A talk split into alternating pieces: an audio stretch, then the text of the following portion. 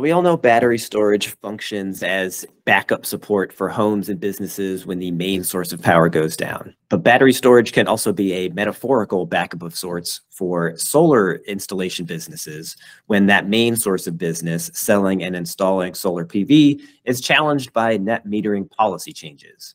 David Dunlap, VP of Product Strategy with BayWa RE, joins us on Power Forward today to show us how energy storage sales can create a more financially sustainable business model in the years to come. Hey, David, does that sum things up? That's a great intro, Chris.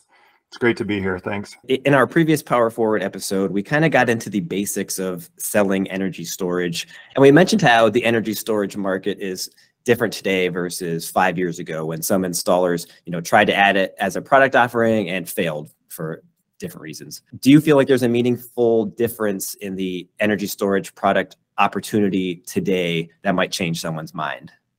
I, I do actually. I agree with that. I think five years ago, um, the products were not as well integrated.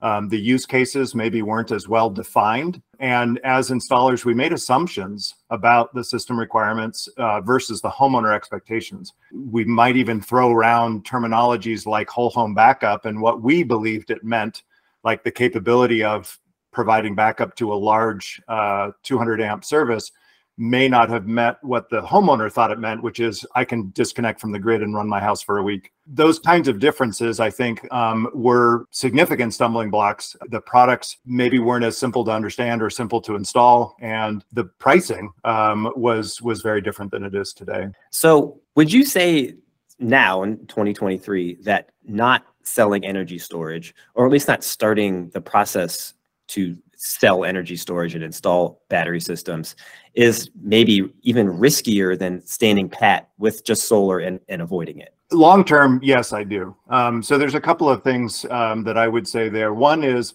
if if we're not thinking about solar contractors evolving and becoming electrification contractors, we are going to miss the boat long term. But it's interesting if you kind of think back to um, the pioneer days and what solar was doing in the beginning, it was all about creating and consuming enough power for that building to be autonomous.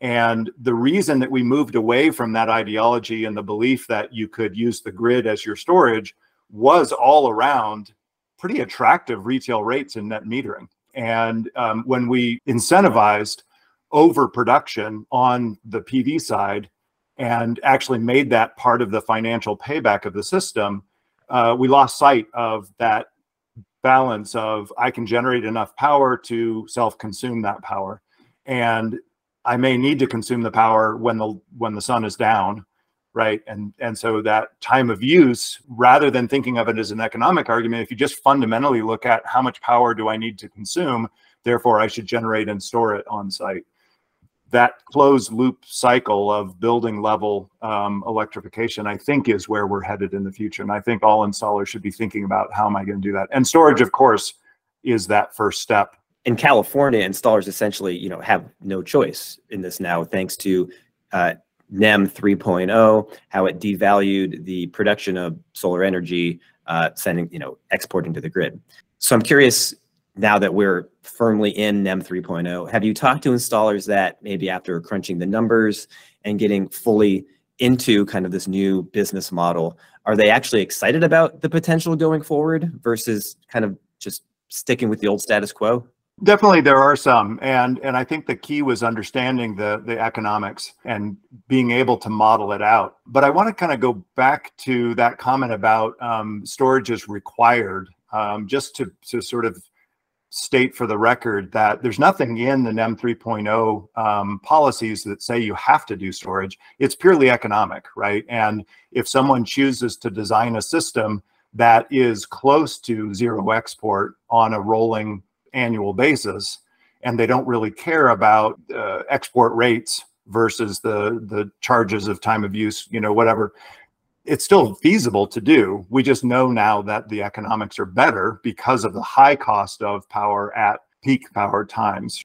So, so yes, I think um, the the key here was figuring out what is that um, sort of sweet spot of enough battery storage um, and and technology to do a time of use without a backup kind of scenario because that keeps the price down coming up with with that uh, sort of total system cost that's not terribly expensive um, and that has a, a, an overall system payback of less than eight years has been exciting. And I think uh, a lot of the installers who've kind of cracked that nut and are seeing some real traction with the homeowners are loving it. And, and they, I think, didn't believe that they could get to that price point with the technologies and the systems uh, in years past. Yeah, and you make a good point about the differences of the solar plus storage system in California to meet the very specific complex parameters of NEM 3.0 rate structures.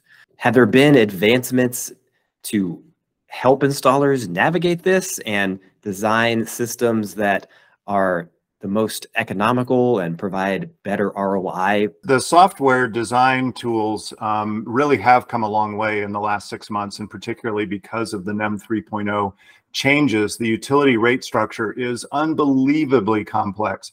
The matrix of um, rates every day, every hour, broken down on this huge spreadsheet. Um, but fortunately, yes, this, the, the software system companies have integrated that into their design tools. Um, and I wanted to quickly share the names of five systems that um, CalSA has kind of uh, vetted very uh, deeply and believes are robust and will give some really accurate and good results. So that would be Enact Systems, Energy Toolbase, Solar Nexus, Aurora, and Open Solar. Um, I believe there are some proprietary systems out there as well. Enphase, um, as we know, you know, acquired a software design tool company, um, and they, of course, have built all of that information in for there. So if you're an Enphase installer and you're thinking about um, taking advantage of of, of um, that system um, that's proprietary, the the other five I mentioned will work across all platforms. But I believe we're past that tipping point of now the softwares are caught up and, and can do a good job of modeling it regardless of where I am in the country, California, Florida, New York, or God forbid, Ohio, uh, where I am now, uh, how, how will selling energy storage make my solar installation business more resilient or financially stable? I think there's um, are kind of two primary streams for that. One is the potential for repeat business. We all know that customer acquisition costs are very very high, and if we can sell more than once to the same customer, we eliminate that customer acquisition from the um, the margin stack in in the second uh, round of, of install. The other one is just simply higher revenues. Even if you do it as a single sale, you can you're basically putting in a more expensive system. You've got higher revenues with that single visit to the site or that single customer. The third stream maybe is just more opportunities in the market um, and people who are really thinking about how to capitalize on the existing installed PV with retrofit storage, that's a huge amount of uh, addressable market that you, if you were only selling PV, you would think was not part of your addressable market opportunity. What are some tangible changes that I might need to make to my traditional solar operations to do this the right way then?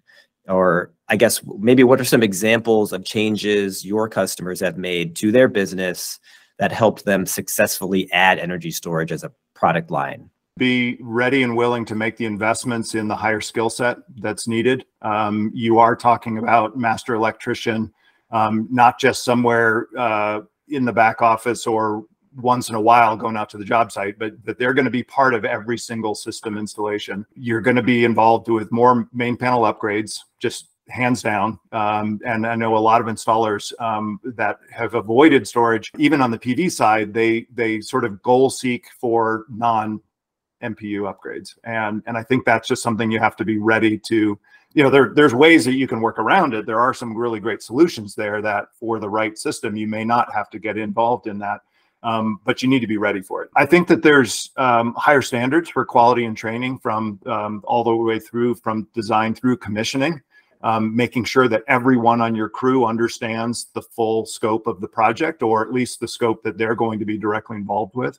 We've heard stories of people installing systems with people who've never been through um, the training from the manufacturers, and that just is not going to fly with the storage systems. You're going to lose money. You're going to have system failures and and uh, not get the support you need. You might make some other choices about how you are selling systems if you believe that there's an opportunity to uh, kind of roll a customer uh, homeowner through various stages of electrification, you might choose to start with something very simple like uh, energy monitoring and efficiency upgrades in the home. And then you can come back after a month or two of data collection. You see how they're running their home, make a proposal for the PV and storage, right? And you might do those in one or two different installation rounds. And then you could come back later and do EV charging or other kind of electrical appliances. There's there's a, a big range there when you start down that path of I'm doing more than just installing a solar generation plant. And then think about your selling strategy so that you can roll your customers through those options. You don't have to get them to sign up for a $50,000 system all at once. You can do it in stages.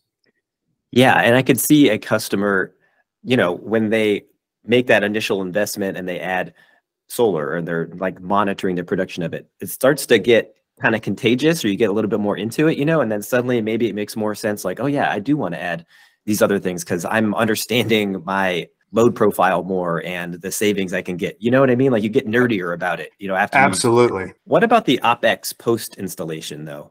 I can only assume there will be more truck rolls and ongoing support when installing solar and battery storage and maybe that's a, a turn off, you know, no one likes to roll a truck, right? Yeah, absolutely. This gets back to your opening comment, right? And I think that um, a lot of installers do still have uh, concern and, and heartburn and maybe real losses from uh, trying to service um, storage solutions and and it, and it's a legitimate uh, concern but i think what i would start with is advising people to build a service operation department as an income generation stream it, it's not just uh, an expense category. The customers we have that are highly successful with their O&M, that's the approach they've taken. They've hired someone to run the department as an income generating full P&L responsibility rather than just I just have to spend money and I have to somehow figure out how to earn it on my on my sales. Take the long-term view, um, figure out how to make it sustainable and profitable. And if you don't, as a building owner, know how to do that, hire someone who does.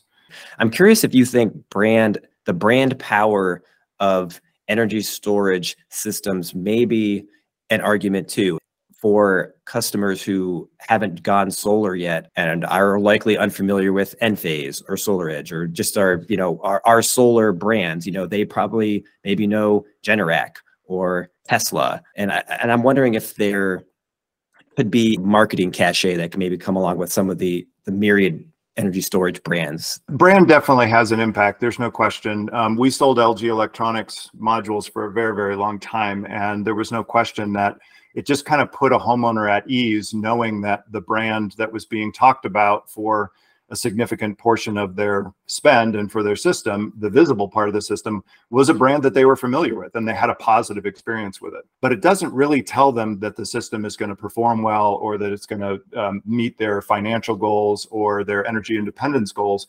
And I think that long term, um, what I see looking at um, other global markets, the European market in particular, we haven't yet reached a point of kind of commoditization of the market where as long as it works well it doesn't matter what the what the name on the on the equipment is. So so there's a place for it absolutely.